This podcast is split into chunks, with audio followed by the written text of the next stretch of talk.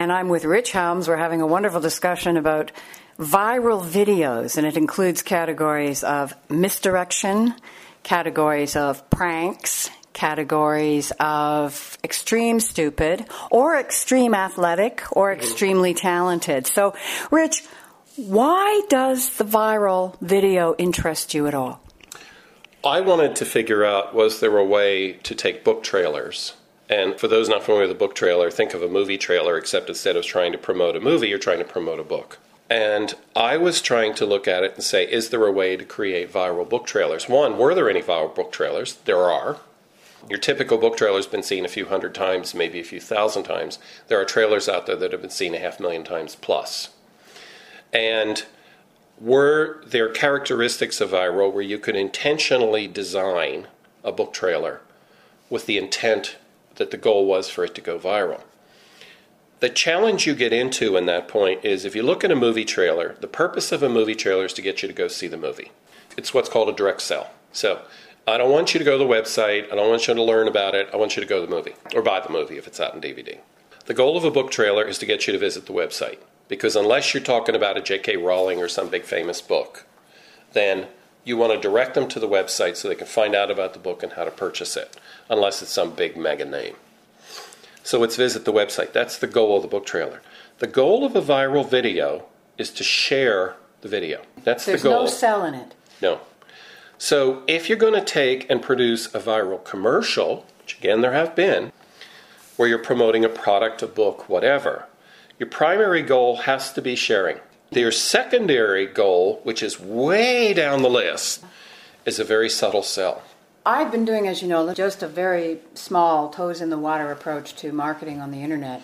And that seems to be what you've just said, seems to be the standard across all social media, across everything, is you don't actually sell. What you do is offer to share. You open up, you say, I'm going to give. This is what I want you to know. This is what I want you to experience with me. Isn't this interesting? And as you say, way down, oh, by the way, if you like that, why don't you go to my website and buy whatever?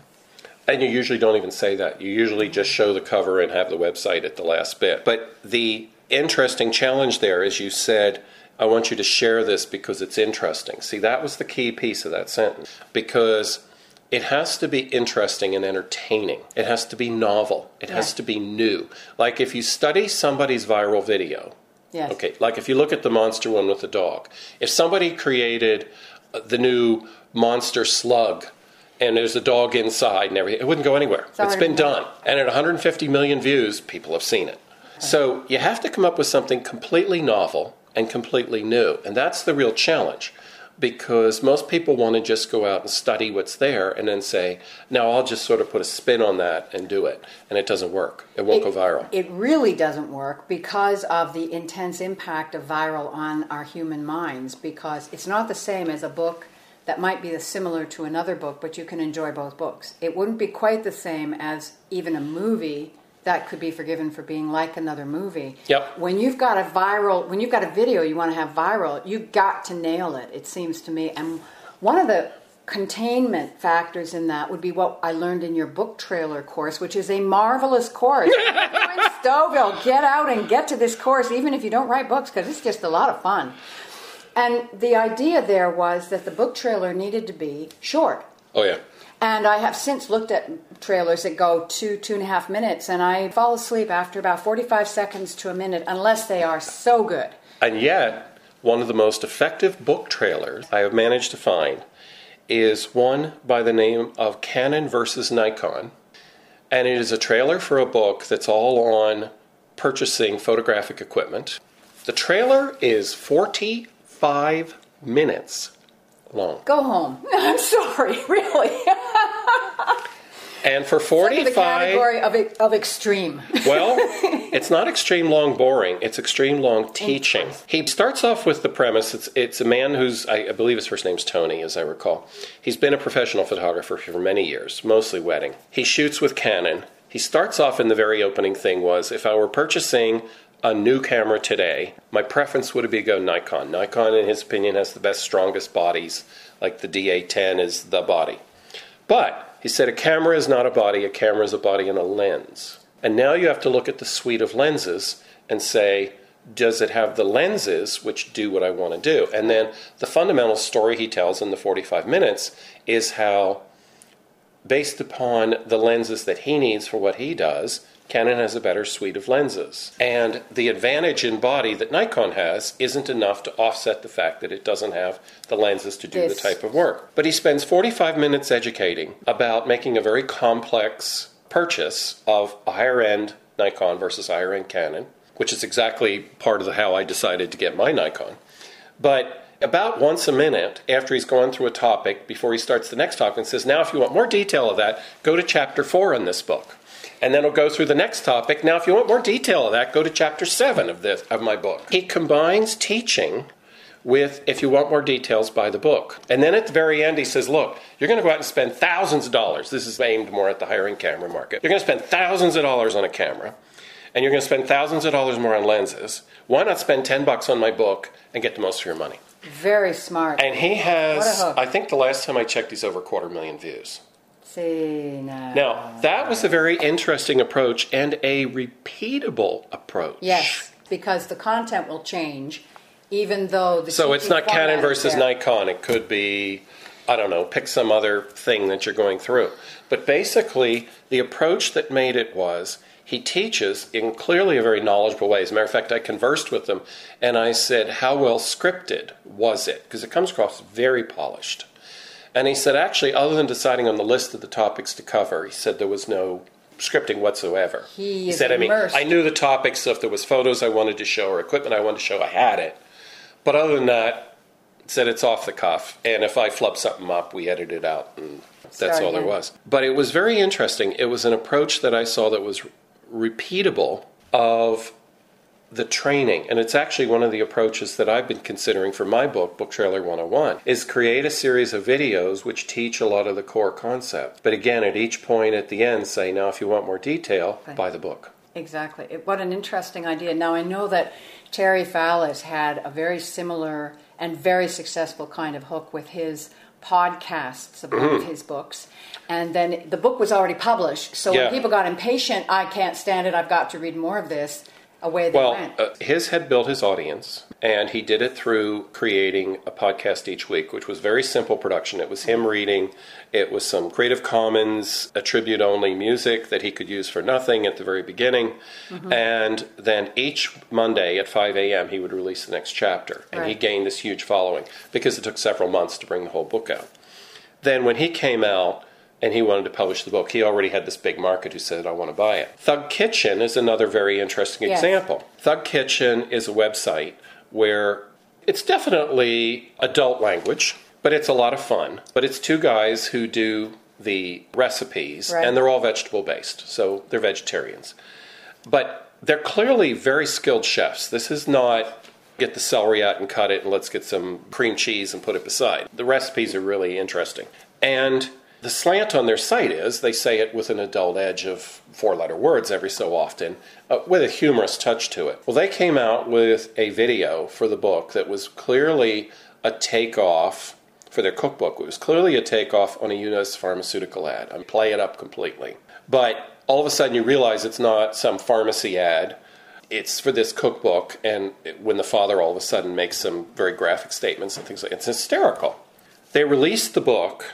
The trailer got ludicrous number of views because again, people were sharing it because it's hysterical. It's very well done.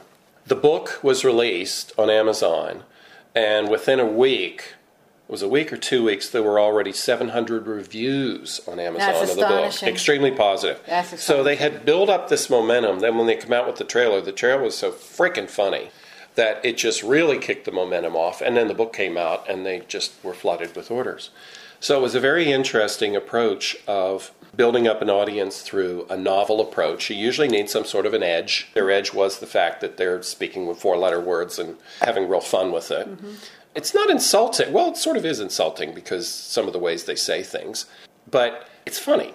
It's just adult humor. To but, some degree, that's also a really refreshing counterbalance to the PC politically correct. We can Oh, totally. certain things. Oh, there's nothing politically correct about their site whatsoever. sigh of relief for everybody who doesn't feel they can judge and doesn't want to be judged. Just, But the, But the funniest part of the whole thing is the recipes are good. Ah, that's I exciting. mean, that's the edge. Yes. They, they've got the edge of the adult, but they really know what they're talking about. It's the oxymoron So they actually, yeah. of two guys who are considering themselves thugs.